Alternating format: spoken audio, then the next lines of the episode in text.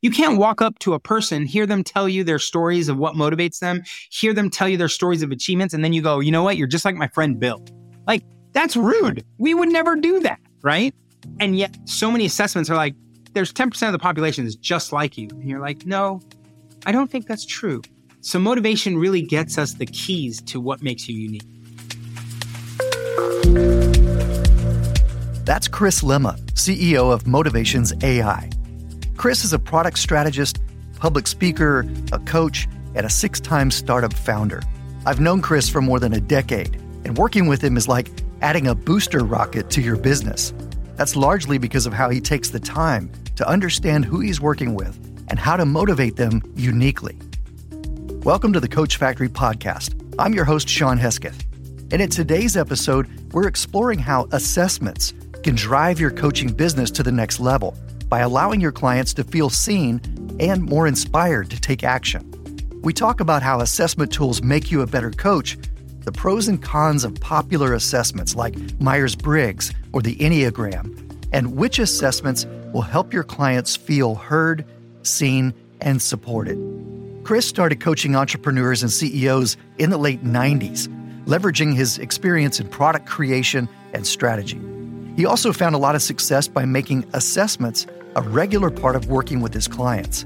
Now, 25 years later, Chris has a tailored approach to coaching, designed to meet people exactly where they are and get them to where they need to be. When I think about all the coaching, I think there's two threads that run through it that are special or unique to the way I do it. Of course, just to be clear, lots of other people do lots of unique things too. So I'm not saying I've taken a corner on this. But what is the hallmark of the way I do coaching is number one, I don't have a dedicated set framework to teach you. I don't have one program. And there's a lot of people out there that have one program and they run every single client through the same exact program, which if every single client is the same, then the same program sounds right. I've never found that two clients are the same. So I don't do that. The second part of it is I find that while frameworks, of which I have many, are helpful, they don't stick on their own. And so I use storytelling as a way to wrap a framework in a story so that people will years later come back and say, remember this story when this thing and that thing that you taught me about this, that has profoundly changed how we do things at this company, right? So not having a system or a systematic process and being committed to storytelling and frameworks are the two things that are the hallmark of how I do coaching. Chris has developed a reputation for being a master storyteller, and he combines those stories with different frameworks to create a personalized experience that's difficult to find in the coaching world. In fact, his coaching goes against some of the most common advice for coaches to build a repeatable system that allows you to scale. Chris shares why that approach can actually be limiting, and he suggests a different perspective to consider when building your coaching business? Coaches are told build a signature system, build something that is yours that you can repeat. And the reason they're doing that is because they're saying that way you don't have to deal with curveballs. That way you can just keep doing what you're doing highly efficiently and scalable, and you can make more money. If you can do it for five clients, you can do it for 50. The problem with that is not that they're incorrect. The problem with that is that they're short sighted. If you look at someone who has a signature system, you end up realizing that they have a lot of people coming into the funnel that don't make it past step one because those people didn't fit with your signature system. So why would you follow this advice of building a signature system if what you realize after the fact is a majority of the people are not going to be perfect fits and the ones that are a perfect fit are going to graduate through and be done? Nobody in their right mind would recommend that kind of solution for generating revenue. The only reason we hear it in coaching circles is because we're not taking the big picture. We're not looking at the whole thing. We're looking at this one little bit of you want to be more successful? Do this. I just look at that and I go, it's not right. The great philosopher king Mike Tyson said, everyone has a plan until you get punched in the face. Reality does come at some point. And that's when I think you discover being flexible and adjusting the coaching so that it's unique to each person is harder work on the coach, but it's more fulfilling for the coach. It's more fulfilling for the person getting coached. And you will see better and longer term results. And who doesn't want that? For Chris, assessment tools were the secret to his personalized approach to coaching and the results that came with it. These assessments allowed him to understand his clients better and shape his recommendations and advice based on their unique traits. The payoff? His clients thrive. The first time when I saw that it worked, shaping the assignments in a way that fits who the person is, not having one cookie cutter approach, I went, okay, can I do it again? And you realize in the early days, the people on the other side don't know that you're doing this. They literally think, I'm just telling them whatever the lesson is. So they think, well, this is what he tells everybody. So this is where you start realizing, okay, I'm on the hook, but the only one putting me on the hook is me. They don't know if I'm shaping it for them or not, but I know, right? One of my next coaching clients was someone who I would call an influencer. They were really good at the networking. They were good at telling their story. They were good at getting other people to buy into the way they were seeing things. And so we said, why don't we try doing media outreach and PR? And so we hired them a PR person, a person that would literally just start calling Channel 7 and Channel 9 and saying, We have Matt who is ready to get on and answer these questions and talk about these topics on your local TV. And Matt was like, I don't have a fancy pedigree. I don't know they're going to want this. I'm like, doesn't matter. They're all looking for local stories. You're a local kid gone right. And you know how you have some people that are quality gifted at that small talk connective thing that everyone's like, I love this guy. He's my new best friend. That was Matt. And so we got Matt, a PR person, and that woman was named Pam. And Pam started dialing for dollars. She's calling, and this is years ago. She's just calling channels and everything to see if they could get Matt on. And when you know it, Matt's on one, then he's on another, then he's on another. And of course, all the interest for his mobile product comes after that because they saw him on TV and they immediately assumed he was an expert, right? And Matt was not a technical expert, but he had the gift of gab and he was a great interviewer. And getting him into media outreach made perfect sense. And he, once he did a little, he was like, I love this. I can do this all day. And that's what you're looking for is finding efforts that other people would look at and go, I am exhausted simply by thinking about that effort. But finding it for the right person means they look at that and they go, that's not even work. I could do that all day. And you go, now we found the connection. Now we found the right route for you. And if you do that over and over and over again, then people start going, what's so hard about this? And you're like, well, it's not hard because you're doing the thing that you're good at, right? But they love doing the work. And as a coach, there's nothing more important than getting the person that you're coaching to see progress. Coaching is all about moving them from A to B and they reflect and they see that you did that, right? There's nothing that makes that harder than giving them a task that they're not fueled by. You give a coachee something they don't want to do, something that they hate doing, something that they have been told a hundred times they should do and they don't want to do. They're going to not do it for you and they're not going to see the progress and movement. But if you can find the efforts that align with how they're wired, they'll do that for free. They'll do that easily without drama. And if they can then connect whatever progress the business is making to that effort, they will then turn around and say, Yeah, my coach did that for me. Sounds almost too good to be true, doesn't it? But to understand why assessment tools are so effective in coaching, you have to think about what they bring to a coaching relationship. Because it's not just results on a piece of paper, it's a trust builder. And it also gives you common ground and a shared language. My name is Peter Larson, and I am the Vice President of Assessment Science at Motivations AI. Peter's expertise as an assessment specialist grew out of his initial work as a licensed clinical psychologist. While in clinical practice, he found tremendous value in an assessment tool called Prepare. I didn't set out to be an assessment specialist. You know, I was I'm trained as a clinical psychologist. Assessments are sort of the territory of psychologists. Psychiatrists have medications and counselors, you know, do counseling and psychologists, while we do therapy, one of the things we really lean on is assessment tools. So in graduate school, we get trained on what are the psychometrics of a good assessment tool and that type of thing. But I went into regular practice. I was a clinical director and a therapist for about five years. And we, I was working in a practice that really specialized with couples.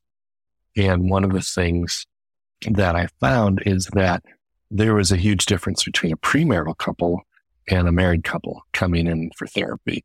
Married couples were often in crisis and really unhappy. And I mean, it's just, it's hard work, right? It's stressful because, you know, you got two people in your office fighting for an hour. Premarital couples were so fun because they're just so in love and they think everything's perfect and wonderful. And so I started to use this premarital assessment tool called Prepare with these couples. And uh, it was really fun. It just created a lot of great conversation, a lot of great talking points, and actually helped them get a little bit more in touch with reality.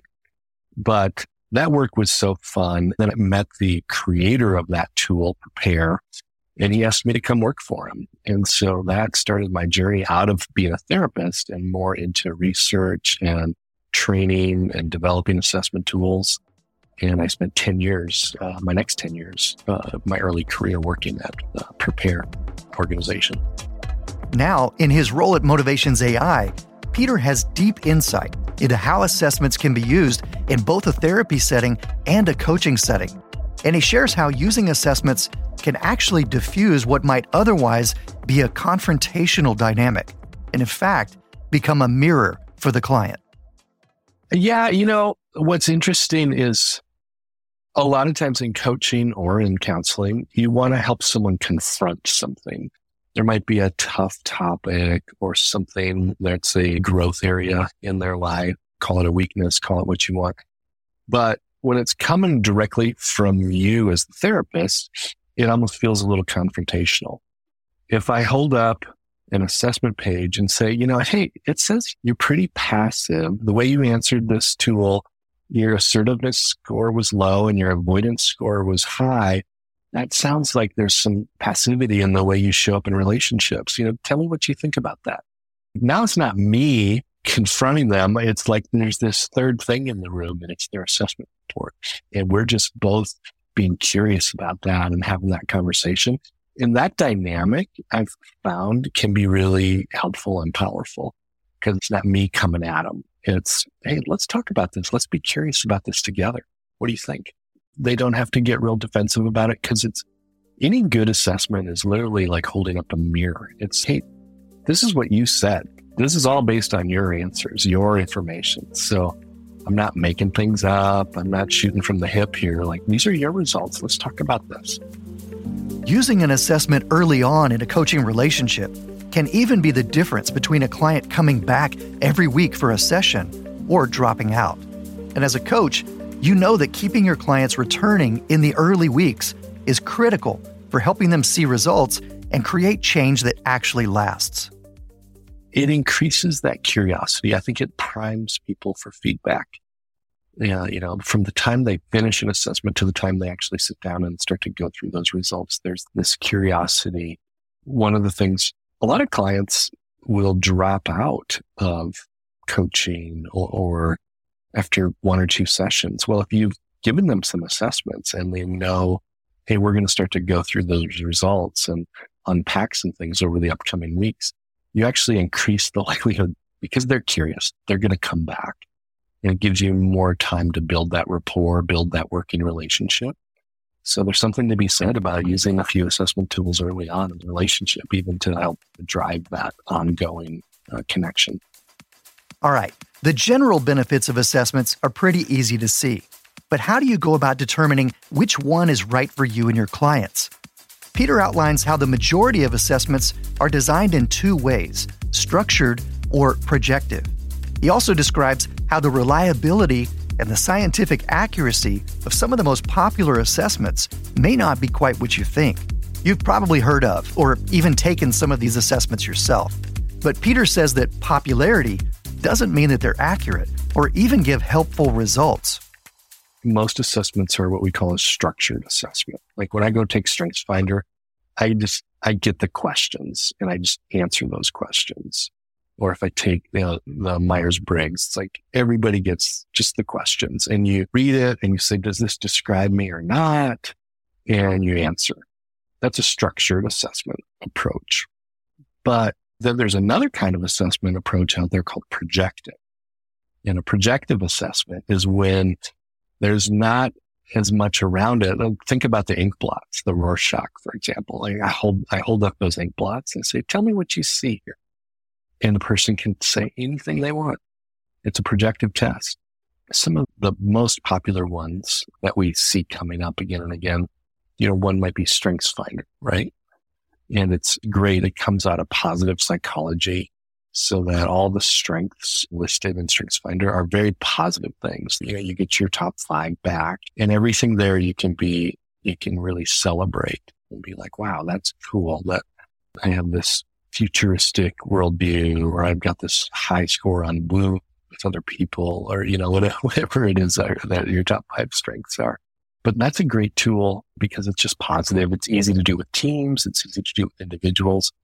The one thing as a total scientist, the one thing that gives me pause at times is they published a paper on the reliability of the tool and reliability and assessment in the assessment world is if I take it next month, am I going to get the same score that I got this month? And with traits like strengths, you would expect that to be the case. Some of the reliability scores for StrengthsFinder are, are not at what we call the acceptable standards, which means it's is it really measuring consistently what we think it's measuring. Enneagram has got really popular these days and, and people think it's a personality tool. I actually think interesting. I've had two friends who couldn't be more different and they both were trying to tell me, well, no, I'm a seven. And she's like, no, I'm a seven. And, and I'm like, you guys are so different. This can't be personality. But when you, when you dive into Enneagram, it talks a lot about your fears and your needs. And I think it's actually a little deeper than personality. It's getting at something else in, in kind of this needs and fears level that really resonates with people. And that's powerful, but that's not personality. The limitation with Enneagram is that, and I don't know that everyone knows this, but it's 2000 years old. It's developed by philosophers back in the days of Socrates and stuff. By today's scientific standards, we would call that a theory driven assessment. No one was doing rigorous research from a scientific standpoint. What they were doing is observing and saying, I think this is the way people are wired. And I'm going to give it some descriptors. I had one expert tell me, you know, you're better off reading the nine different types and just saying, yeah, this one best describes me. A couple tools I really like. One is the Big Five, which is a personality tool that is not theory driven. It's what we call an empirical tool. Unlike the Myers Briggs, for example, which started with theory. And when they said, this is how we think personality is organized, now let's make an assessment that measures our theory or our model. What they did with the big five is they said, we don't know, but we're going to take every adjective in the English language and have people start to rate and study different personality dimensions using every adjective and kind of see where they load and how they group. And then they've replicated that across cultures and across languages. And these big five clusters of personality descriptors keep surfacing. And so that was a, a really empirical way to develop a tool. So a lot of researchers, frankly, a lot of marketing and business people lean on this big five model of personality because it's so empirical and it's not theory driven. Um, they're like, hey, the, the data actually tells us this is how people think about personality. So that one's pretty cool. Some of these assessments become popular because they're low cost or even free. But there are other things to consider as well, like accessibility or how much time it takes, or having to jump through hoops to become certified just to be able to offer the test to your clients. Not all assessments are created equal, right? And there's different uses and different reasons people will use assessments.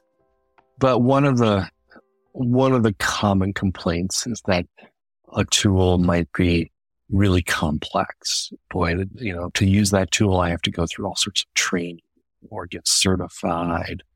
Or, I mean, for some tools, you can't use it unless you're a, a licensed psychologist. So some of them are not even accessible to people, but it is hard, I think, when a coach or practitioner is trying to use an assessment tool and this thing is just so complex that you have to learn a whole new vocabulary to even begin to use the thing or maybe attend a weekend seminar to get certified in it or something like that.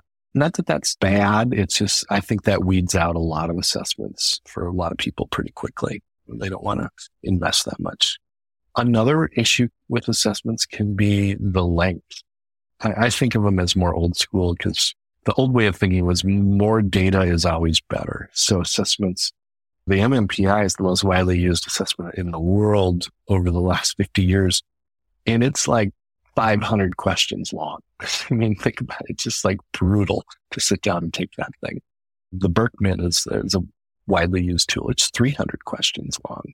To me, that's, that's too much. People want to be able to sit down and answer questions for 15, 20 minutes, maybe 30 minutes at max, and then get something meaningful back from that. Maybe it's all of our attention spans are, are less than they used to be, but I think length is a real obstacle in some ways.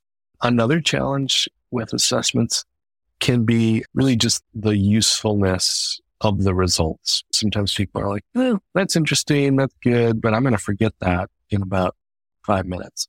Either they give you way too many results, like here's your top 10 things, or they give you some language that you've never heard before and you're going to forget it because it's not relatable.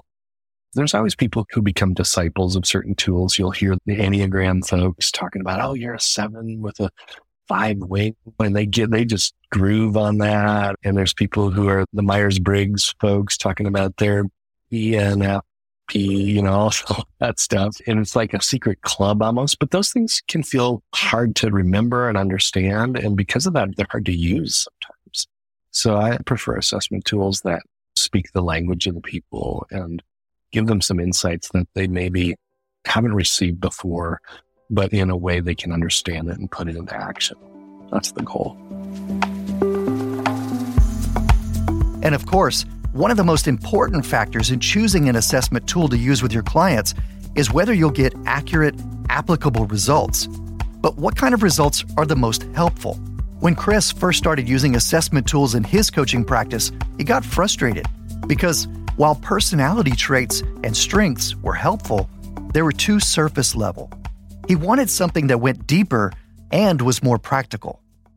So, we have all been at one of those networking events where you realize I can do chit chat, I can do small talk, but even if I'm good at it, I'm drained by it. I don't like it. And maybe that's not your thing. Maybe it's something else. But we've all been in a situation where the thing that we may be strong at, the strengths have indicated you're good at this. It doesn't mean that I'm lit up by it. It doesn't mean that I'm motivated by it. It doesn't mean that I have any energy. And in fact, for me, if I get on stage and I speak to an audience of 5,000 people, I am perfectly in flow. I love it. I'm going to teach you something new. I'm going to give you a new paradigm to think about. It's going to be awesome. When I get off that stage and there's a bunch of people that want to come up and have a little chit chat and they want to get a signature or they want to talk about their specific problem, I lose energy really fast there, right? Doesn't mean I can't do it. Doesn't mean I can't do networking. It just means this bores me or exhausts me or tires me. And so motivation is very different than strength. I can be strong in several places. I can show aptitude for several different skills. That doesn't mean that's what I want to spend my time doing. There's another assessment out there called the Kolbe Index A. That's K O L B E, Kolbe. And their first assessment was what they called a conative assessment. And there's a lot of stuff in it. I, I won't bore you with all that, but there was one particular page on that 12 or 15 page report that was about energy utilization. And what they were showing you was an energy pyramid that said even people who have the same ultimate score from the Kolbe Index A, they don't have their energy allotted in equal parts. You've heard of Myers Briggs. So there's an ENTJ and ENFP. Imagine one of those. When you hear it from Myers Briggs, you hear ENTJ and the next person ENTJ, and you think, okay, they're the same. But what the Kolbe Index A did was they took even people that had the same exact scoring, the same letters, the same scores, it went into how they were wired in terms of their energy utilization. And they would be two completely different people. So for the first, I don't know, 200 people that worked for me in any business, I would pay for their Kolbe Index A and just get to that one sheet that was how they use their energy. As a leader, Chris saw how the Kolbe Index A helped him communicate better with each person, and he could shape their assignments based on the unique way they use their energy. And that helped him build a team that was fueled by their work instead of drained by it. And that was the kind of practical, real world application Chris was looking for. But the transformational moment came when a friend introduced Chris to an assessment that combined storytelling and personal development.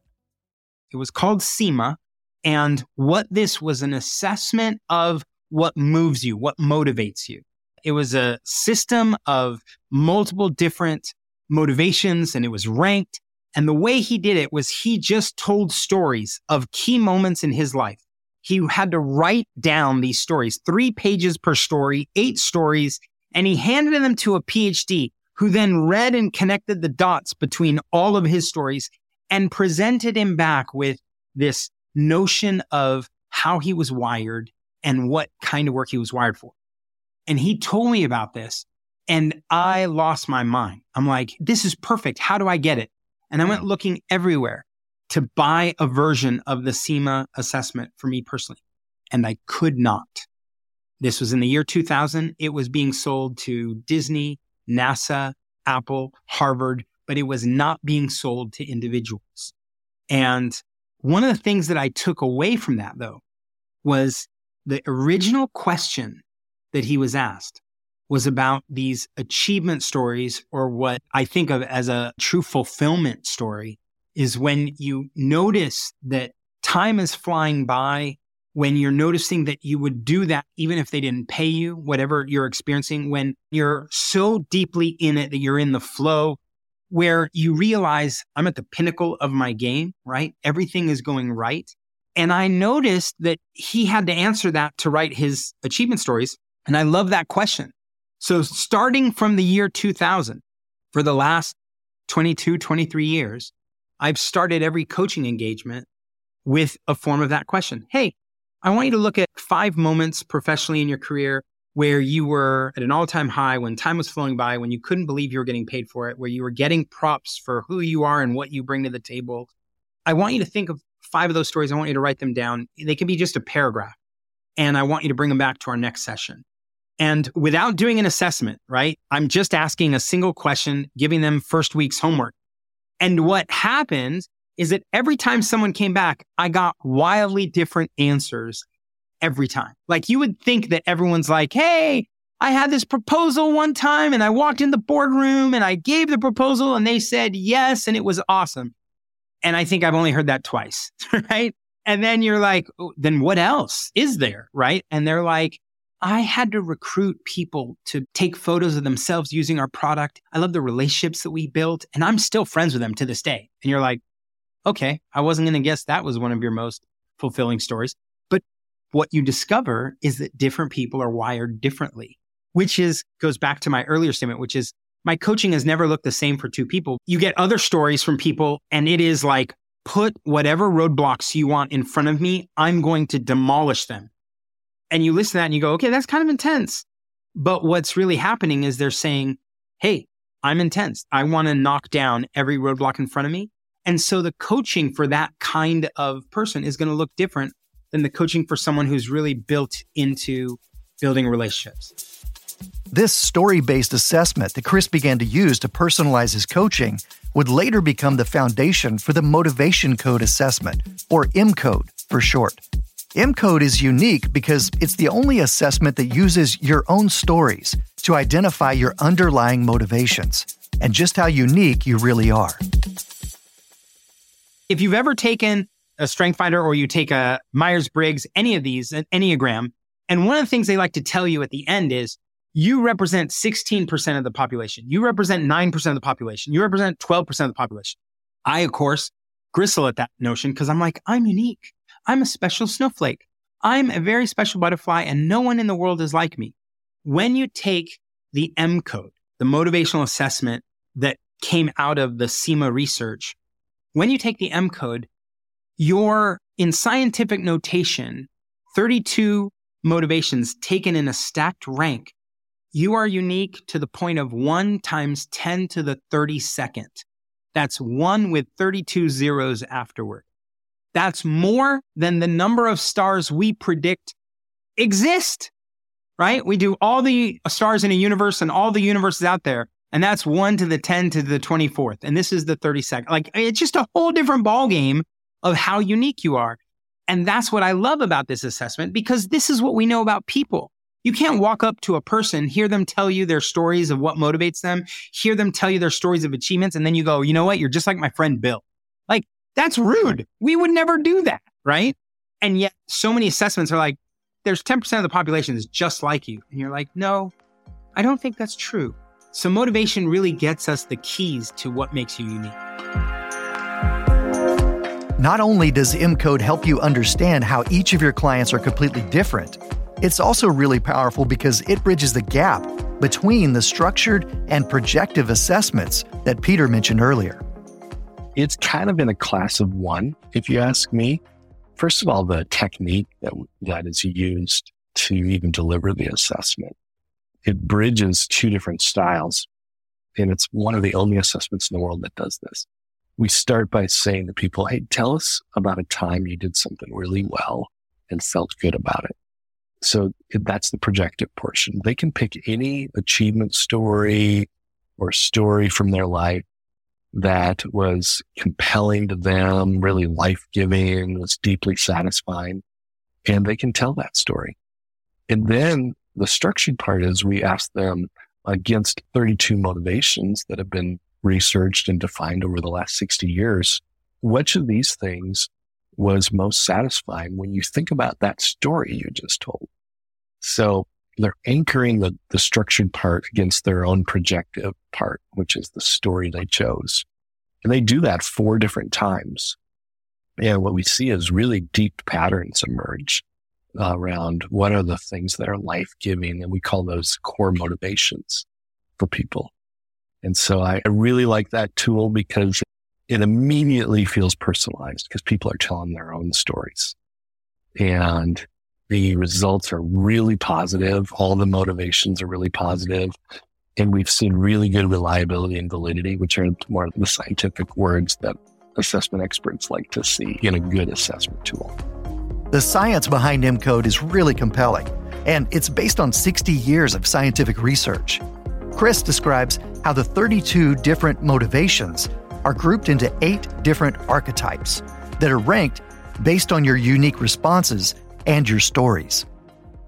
If we're digging into M code specifically and we're talking about how to use it, one of the things we did when we refactored a lot of the science behind it, we leveraged the science to refactor the report and the output, is we added something new called a motivational dimension.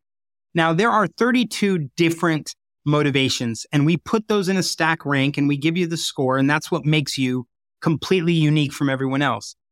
But in order for you to have handles, and especially for a coach to have handles on this material and handles on how to adjust and, and change what you're doing with someone else, we put those motivations into eight groupings, a, a family of sorts. And those are the achiever, the driver, the influencer, the learner, the optimizer, orchestrator, relator, and visionary. Those are eight different dimensions. And what we did is we use the motivations that you're strong in, and we then rank you in the report from left to right. We show you, oh, you're more of an achiever or you're more of a driver. Like we move those in an order so that every single person has a number one motivational dimension and a number two along with the rest. And what I'll tell you is if you're a coach, just understanding that single piece of data, what's their top motivational dimension, will change how you interact with them.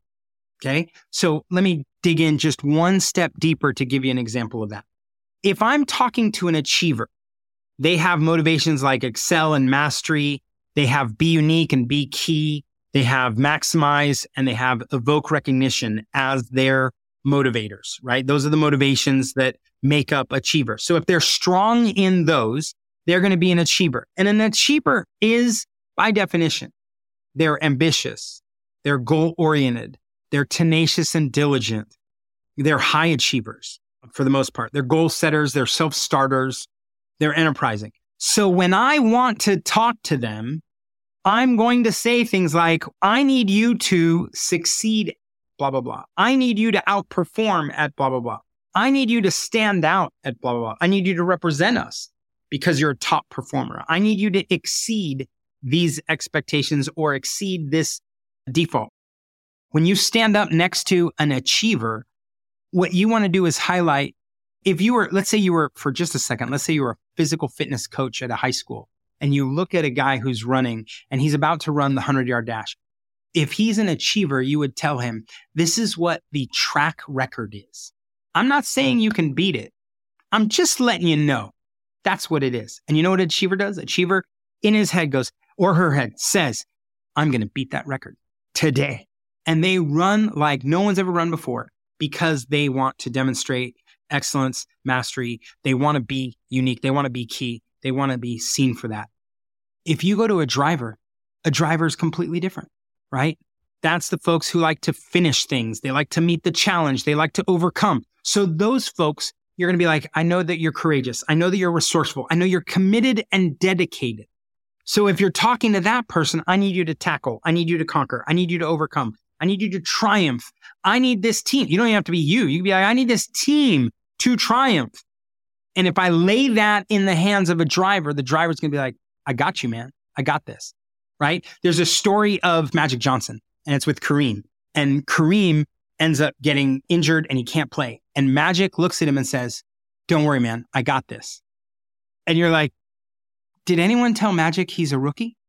Like, this is his first year in the NBA.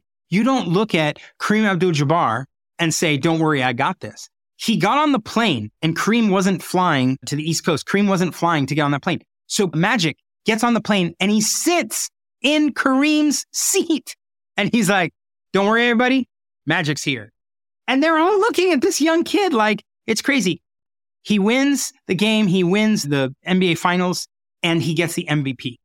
That's who a driver is. The driver, against all odds, is like, I got this. I'm going to push in.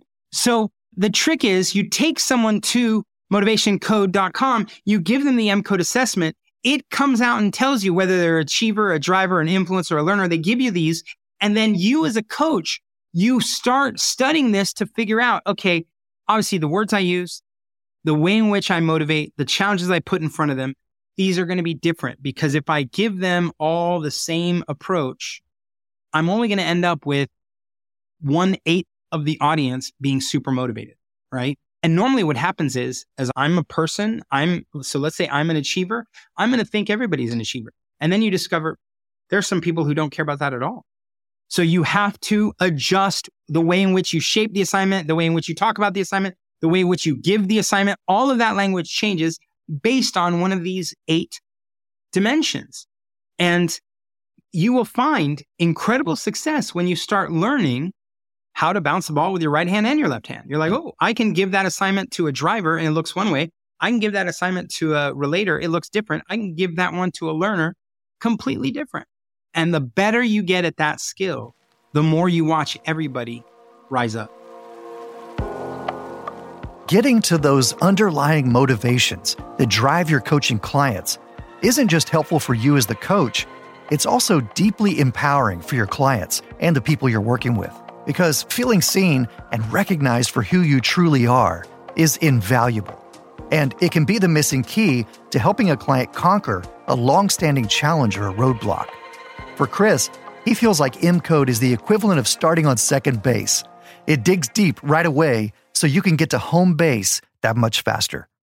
The most important salient takeaway that I can give you in this conversation around assessments and coaching is simply the closer you're able to see who your coaching client is, the more you can see them, the more they feel seen, the more they will move. Nobody buys coaching to get to a website and read articles. There's not a single coaching client out there who's just saying, all I want is information. Just give me the handbook, give me the guidebook. I'll read it and I'll be done. I don't need any more coaching. When people want to coach, they want your information, your expertise, your experience shaped in a way they can do something with it. And we all know that. I have literally said nothing new to you just now. Yet, if we look at most of our practices, we're not handing them a book and saying, just read this, but out of our mouths, on our calls, we are regurgitating the same stuff that could have gone into a book. We're doing the same pitch, the same approach, the same strategy, the same framework over and over and over. And maybe it sticks and maybe it doesn't. And what you discover is that the people on the other side, they can feel it. They can feel like, okay, that doesn't work for me. Or didn't you hear me say that we're in this special situation? Or didn't you hear me say I don't ever want to do that? When we think about ourselves, and I know no good coach wants to do this, but when we think only about ourselves and how to make it more efficient, how to make it easier, we end up creating programs that really aren't helpful. When we see the people in front of us, truly see and recognize them for who they are. I can tell you that almost every single coaching client I have, at some point I say, let me tell you what I know about you. And when I say it, they're like, are you serious? Oh my gosh, I've never had it said that way to me, or I've never heard this before, or oh my gosh, thank you so much. That's exactly, that's what I've always wanted to be. I didn't feel like I was there. When you see someone authentically and for real, and you shape your material to match what you see in them. Even if it's harder than they think they can pull off, they will move. If you give generic advice that works for 90% of the time, you will watch people literally go, Hey, thanks for this. I think I have enough to work on. I'll circle back later. And they're out. The single biggest thing you can do is individualize your content. And the single best way you can do that is to use an assessment like the motivationcode.com one because it gives you insight, very unique, specific insight into who that person is. It's like you're starting off on second base, right? You don't even have to hit. You don't have to run to first. You don't even get it. You just start. I don't know if you've watched baseball in the extra innings when they're tied. They put a person on second base. That's how 10th inning starts. And you're like, that seems like cheating, doesn't it? Yet, if you take a coaching client through motivationcode.com, you have them get their M code, you get it. It is like you're cheating. It feels like it's a massive unfair advantage. You're starting on second base and you're like, this is so much easier to score. If you want to start using assessments in your coaching practice, Chris has two pieces of advice. First, be willing to change your coaching approach. If you have an offer or a program that you think already works perfectly, you might be hesitant to try using assessments. If it's not broken, don't fix it, right? But being open to adjusting your recipe and adding an assessment might just help you take your coaching clients from good, solid results to great results. And second, start now. If you're a coach just getting started, I would tell you the very first thing you want to do is grab an assessment, any assessment. I particularly think that the M code assessment at motivationcode.com is the best and most accurate.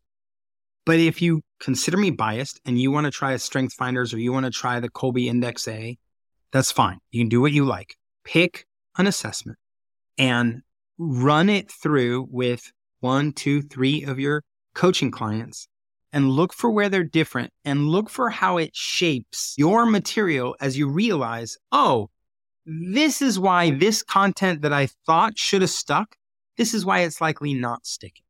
What you want to do is figure out through an assessment who is the person? How do they hear things? What kind of challenges fuel them? What are they particularly interested or gifted in? What do they have energy for? Let the assessment tell me something about my client that the client doesn't have to tell me.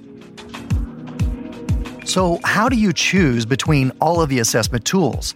How do you decide which test is right for your clients and their goals?